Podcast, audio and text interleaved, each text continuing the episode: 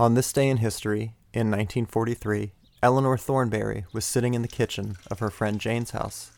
Both women had husbands across the English Channel, fighting for the Allied forces in war torn France. Eleanor is enjoying a cup of tea when she notices some open letters on the kitchen counter. Are those from Cyrus? Jane replies, Bet your bottom biscuit they are. Old boy's been sending me weekly love sonnets since getting stationed in Versailles. Guess he's got easy access to the post.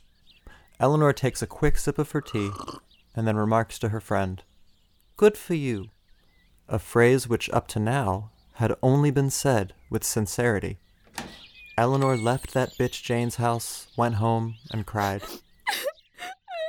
completely unaware that good for you would never be uttered again without a passive aggressive tone.